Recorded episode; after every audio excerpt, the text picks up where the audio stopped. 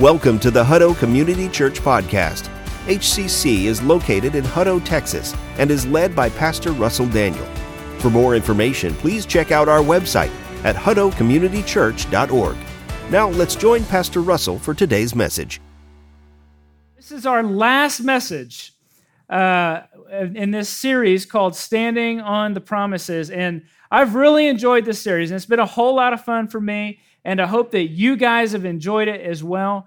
And we've looked at all sorts of different promises, and so today we finally are going to come to the last one. But each week we've asked the question of you guys, what are you basing your life on? And I really mean that. I hope that you guys will reflect on that even in this moment. Like, what is the point of your life? Like, what is the foundation of your life? Is it comfort? Is it happiness? Is it a relationship with somebody else? Is it succeeding in school or athletics or work? What are you basing your life on? And I hope that more than anything, throughout this series, you have been reminded of the promises of God and that you have turned your mind and your heart towards the Lord Jesus Christ and began to re-solidify that foundation that is Jesus Christ, and that you will rest in His promise of giving peace and supplying all of your needs and to give you rest and the other things that we have talked about. And so I really pray that this has been a lot of fun for you guys. Now, this last week, I had some friends who their kids started school down in the Pflugerville School District. And I know that for those of you who are here in Hutto, you're starting school this week, or those of you with kids in school. And this kind of kicks off. This week begins the fall semester, right? And I really love the fall semester. It really begins my favorite time of year.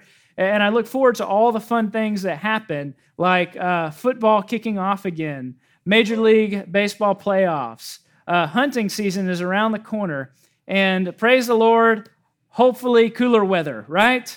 And we're all so excited for that and looking forward to those things. And I love the holiday season. So even at this time of year, I begin to make plans for the holidays and Thanksgiving and Christmas and being with our family. And I get excited for those things. I really look forward to those. And for some of us, we really love to have something to be able to look forward to. Like, we want to look forward to that weekend away with our spouse or the vacation that we're going to take to wherever we've never been before, or a weekend with the grandkids, right? I mean, grandparents love the opportunity to be around their grandkids. And we love looking forward to things. And even for those of us who maybe we got to get back in shape. Oftentimes we'll set a goal out there, right? Like, I'm going to run a 5K or I'm going to run a 10K or whatever it is, so that we have something that keeps us focused and keeps us persevering when times are hard, so that we can celebrate at the end of that time. So in the same way, Jesus has given us a promise for us to be able to look forward to. And so that promise is that I am coming soon. So if you will take your Bible tonight, and if you'll go to Revelation chapter 22, let me help you. It's the very last page of the Bible. So just turn there, and we're going to look at three different verses very quickly here.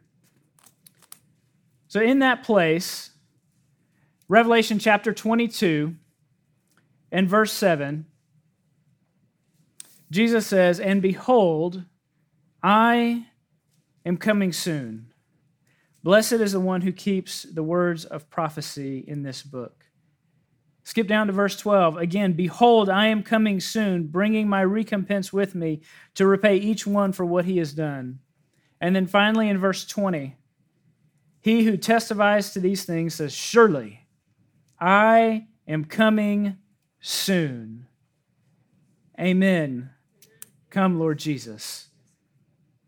Make no mistake about it, Jesus is coming soon. He's going to return to this earth and bring this world that we know to an end and begin His heavenly kingdom. Now, I'm not trying to scare you tonight or make you think that, oh man, the world's going to end this week. I better get my life right. I mean, I hope you do get your life right, but that's not what this message is about. It is about remembering that Jesus promised that he is coming and he will come one day. And we find that Jesus gives us some words like we can't put a time frame around this, and we would love to, and people have tried to for millennia, and even theologians today argue about what the end of the world is going to look like and what it's going to look like when Jesus comes back. But Jesus tells us in Matthew 24, in verse 36, he says, "But concerning that day and hour, no one knows, not even the angels of heaven, nor the Son, but only the Father." So we've got this kind of interesting situation here, for Jesus says, on the one hand, I am coming soon, but then he says, no one knows the day or the time that this is going to happen. And so that leaves you and I in kind of an interesting position, because on the one hand, we want to be ready for Jesus to come and to take us home, to be with him forever. But on the other hand, man, we don't know. It could be today, it could be tomorrow, it could be next week, or it could be next year, or it could be 150 years or 1,000 years after our lifetime. We don't know. Jesus goes on to emphasize this point in Matthew 24, and he says it's going to be like what happened in the days of Noah. People were eating and drinking and marrying and being given in marriage all the way up until the day the flood actually came, and by then it was too late. So Jesus says, stay awake and be ready for this time. And I think it's really interesting. He goes on and says, and verses down from there, in verse 42, he says, "Therefore stay awake, for you do not know what day your Lord is coming." So if we have this interesting situation, Jesus says, I am coming soon on this side. And then he says, but no one knows the time of this coming. How are you and I to live with that tension in our lives? I think it's a great question, and it's worth exploring. And so I would say, number one, we are to live on purpose. We are to live on purpose. So here's what I mean by that. You drop down to Matthew 25, and Jesus just kind of continues what he's talking about. And he tells us two very interesting parables, one about 10 virgins who are waiting for the bridegroom to arrive. And in that day and time, weddings were a lot different, and so sometimes you didn't know when the bridegroom was going to actually show up, so you had to be ready and waiting for that time.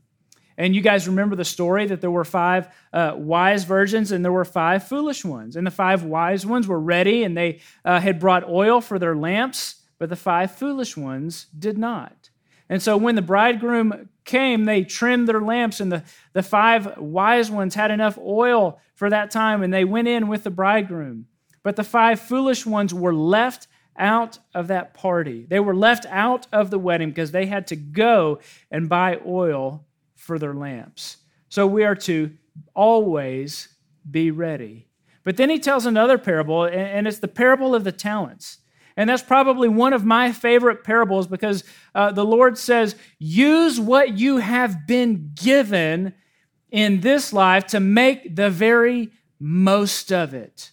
And at the end of time, really, we're going to be looked in the face and look Jesus eye to eye and say, okay, what is it that we did with our life? So on the one hand, we are to be ready and always say, come, Lord Jesus, we are ready. But on the other hand, we are not to waste the life that we have been given and spend it frivolously. For some who look to the coming of Christ, they say, oh, well, it's coming soon, so you know what? I just don't have to try in life anymore. You know, maybe I don't need to take care of business, and maybe I shouldn't finish school because Jesus is going to come back in a couple of years. And so that would be a foolish thing for us to say, because we are to be on purpose, to live on purpose. When you look at the life of Jesus, specifically his ministry, he only had a ministry that was 3 years long. And one would think that Jesus would have been in a hurry to get everything done, to teach the disciples everything they needed to know in that short period of time. But what we find is the exact opposite. Now, Jesus was always trying to withdraw and to get away, trying to go to a desolate place or go off to the mountain to pray, to send the disciples away, trying to escape the crowds and the pressure of all of the people. Yet at the same time, he was able to accept invitations to dinner parties and to be a gracious guest and enjoy the company he was around. But he was very purposeful in what he did all the time. And so I think you and I are to take a lesson from the life of Jesus and to live on purpose, but not live in such a way that we are frantic and kind of act like a lunatic. Because we've all seen those people who say the end of the world is coming and say things that really just push people away from Jesus. But to be about our business, to do a good job, to use the talents we've been given, to honor the Lord is more of a witness than being the one frantically preaching the gospel on the corner. And I would say if we're going to be a people who live on purpose, I would remind you of something that we've talked about earlier this summer, that we've got to be a people who constantly are listening to Him. John 10:27. You guys know that passage. My sheep hear my voice. I know them, and they follow me. If you and I are going to live on purpose, we've got to be sensitive, to be still, and to listen to the voice of the Spirit in our lives. For oftentimes in that quiet moment, when we are still before the Lord, we find that He directs us to live our life in a purposeful way that we would have never thought of on our own. We're to listen to Him. But I think also not only are we to live on purpose, to be about the Lord's work, to be about that great mission that He has given us, but we're to persevere in suffering. We're to persevere in suffering. This message is all throughout Scripture, and it completely puts the health and wealth gospel to an end, right? Because if Jesus suffered, if Paul suffered, if Peter suffered, if the disciples suffered, how much more are we also going to participate in that with the Lord Jesus? And so I would just remind you of some of the scriptures that talk about enduring and persevering through suffering. James chapter 1, verses 2 through 4, some of my favorite verses. Count it all joy, my brothers, when you face trials of many kinds. Why? Because you know that the testing of your faith produces steadfastness. And let steadfastness have its full effect, that you might be mature and complete, lacking in nothing. This world is not about accomplishing and doing things. It's about growing our character, becoming more Christ-like as we follow Him day by day. It's also James chapter 5, verses 7 through 11. Be patient, therefore, brothers, until the coming of the Lord. See how the farmer waits for the precious fruit of the earth, being patient about it until he receives the early and late rains. You also be patient. Establish your hearts, for the coming of the Lord is at hand. Do not grumble against one another, brothers, so that you may not be judged. Behold, the judge is standing at the door. As an example of suffering and patience, brothers, take the prophets who spoke in the name of the Lord. Behold, consider those blessed who remained steadfast. You have heard of the steadfastness of Job, and you have seen the purpose of the Lord, how the Lord is compassionate and merciful. See, I wonder what it is that is difficult in your life today. I wonder what it is that is causing you to stay up at night, causing you to lose sleep? What is that thing that you continue to pray about over and over and over again? Is it your marriage? Is it work? Is it government? Is it the race conflict that we can't seem to get over? Is it the coming election? Is it fear that the wrong party is going to elect a president? I mean, what is that thing that keeps you up at night? Where is your struggle at? I would tell you, brother or sister in Christ, continue to be steadfast in your faith in the Lord Jesus Christ. He never promised that life would be easy. In fact, the exact opposite, that it would be cruel and unfair. Yet He is with you. He is the one who has promised peace. He is the one who has promised to meet our needs. He is the one who has promised that he is coming soon, and at that time he will make right every wrong. He will wipe every tear from your eye. Be steadfast, persevere through difficult times. 1 Peter chapter 4 reminds us of this as well. It says, "Beloved, do not be surprised at the fiery trial when it comes upon you to test you, as though something strange were happening to you." I love that scripture because it reminds me that suffering is just part of life, and Jesus has promised to see us through it.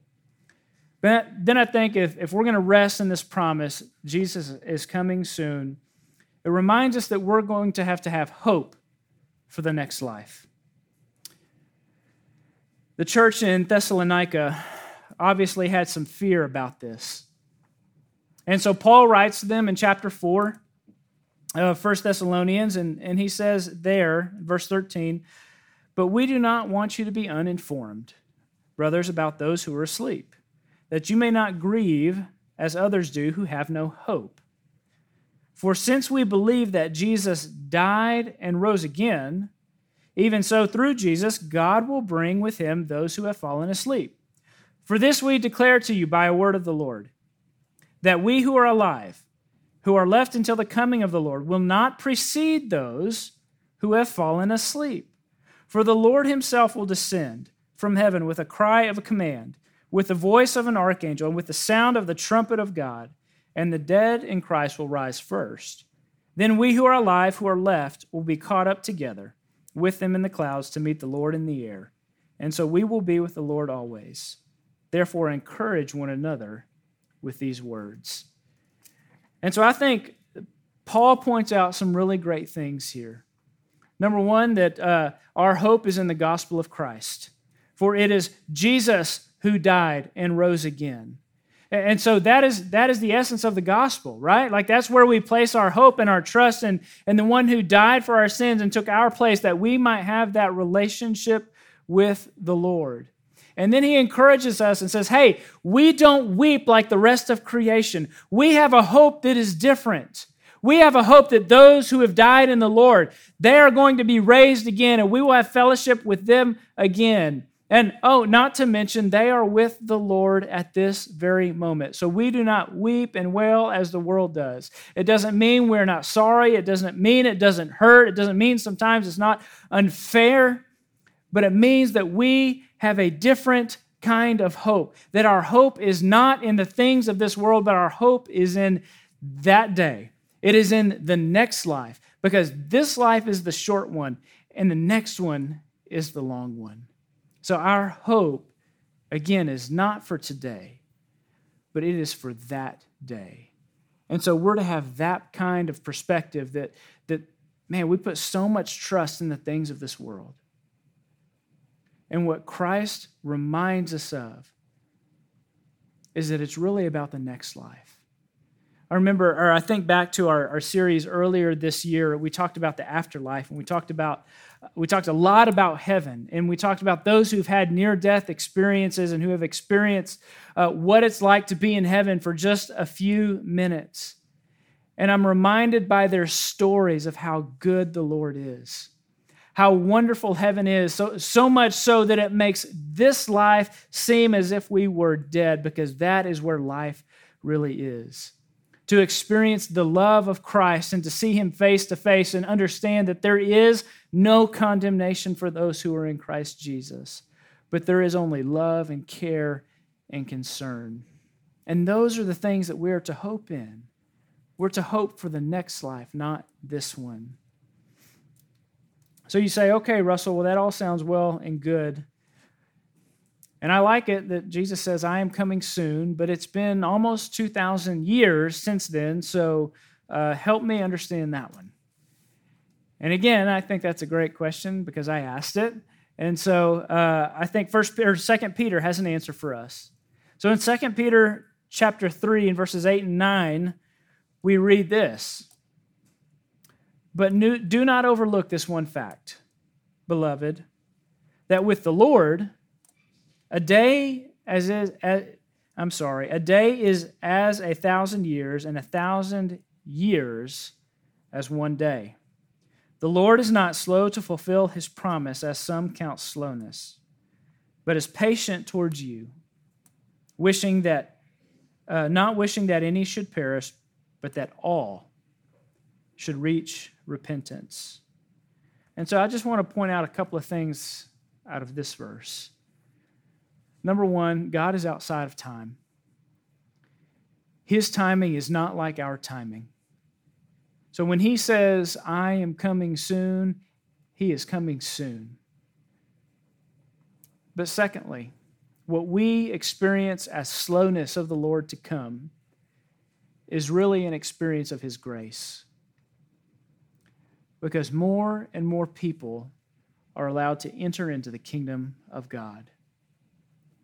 And so for us, that really brings us back to point number one, that we're to be a people who live on purpose. Because the last words that Jesus left us with before he left this earth was, go therefore and make disciples of all nations and baptize them in the name of the Father and the Son and the Holy Spirit. And lo, I am with you always to the very end of the age. And so we are to be a people who are about the mission of God, who are about expanding this grace that we have been given so that others can experience it also. And so I think about the Lord's grace. And, 2020 has been a difficult year for many people. For many of you, it's been a very difficult year. You've experienced some very hard things. I think about all of the things that have gone on. I think about even those of you who are not here tonight and watching us online and the things that you've experienced. In 2020 has been a rough year. None of us on January 1st would have said, man, this is what's going to happen in 2020. We're going to have a worldwide pandemic. We're going to have more race riots in the United States, and we're not going to be able to unify like we ought to be able to do. I mean, we've got things like murder hornets and hurricanes and all kinds of other crazy stuff. And oh, by the way, we have a presidential election that's going to happen at the end of the year, so don't forget that's coming too. And so 2020 is not shaped up to be what we would have expected. But when I pause and think about all that has happened this year, I think about all the prayer requests that God has answered. I see his hand of blessing on each and every one of your lives. From the small prayer requests that are answered in the day-to-day to the big lifelong prayer requests that we've seen answered this year in our church. And I think, wow, man, throughout all of this, God has been so good to us. You think about our transition away from ACF and becoming Hutto Community Church, it couldn't have been smoother. You think about the generosity of our people and the generosity of God on our lives. You think about all the people who've lost jobs, and for the most part, I think our church has been well supplied, and God has covered us and protected us. And so it's amazing just to think back that in the midst of all the craziness that's happened, we have experienced that grace that Peter talks about in those verses. And so I would just wonder, during this time where the Lord is doing some really awesome things, I wonder what it is in your life that you would still ask of him. Like, is there something in your life that maybe you haven't told anybody, maybe you don't want anybody to know, but you would say, man, if there was a miracle God could do for me, this would be it. I wonder if the Lord would do that for you this year. I wonder if he would meet you in that deep, dark place, and if he would minister to your soul, and if he would answer your prayer request. And so as a church, we want to pray for those things. We want to hold one another up.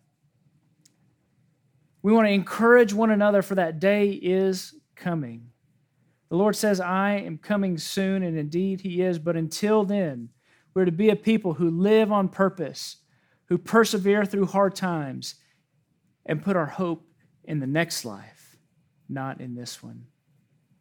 And so I would challenge you, church. Where is it that the Lord is pushing on your heart?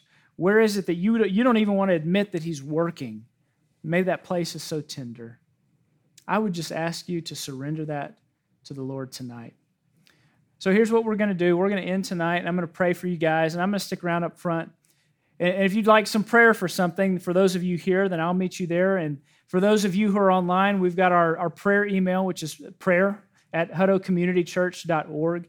And I'd love for you just to send us an email so that we can also join you in prayer tonight and hope to see the Lord do even more before he comes again. Let us pray.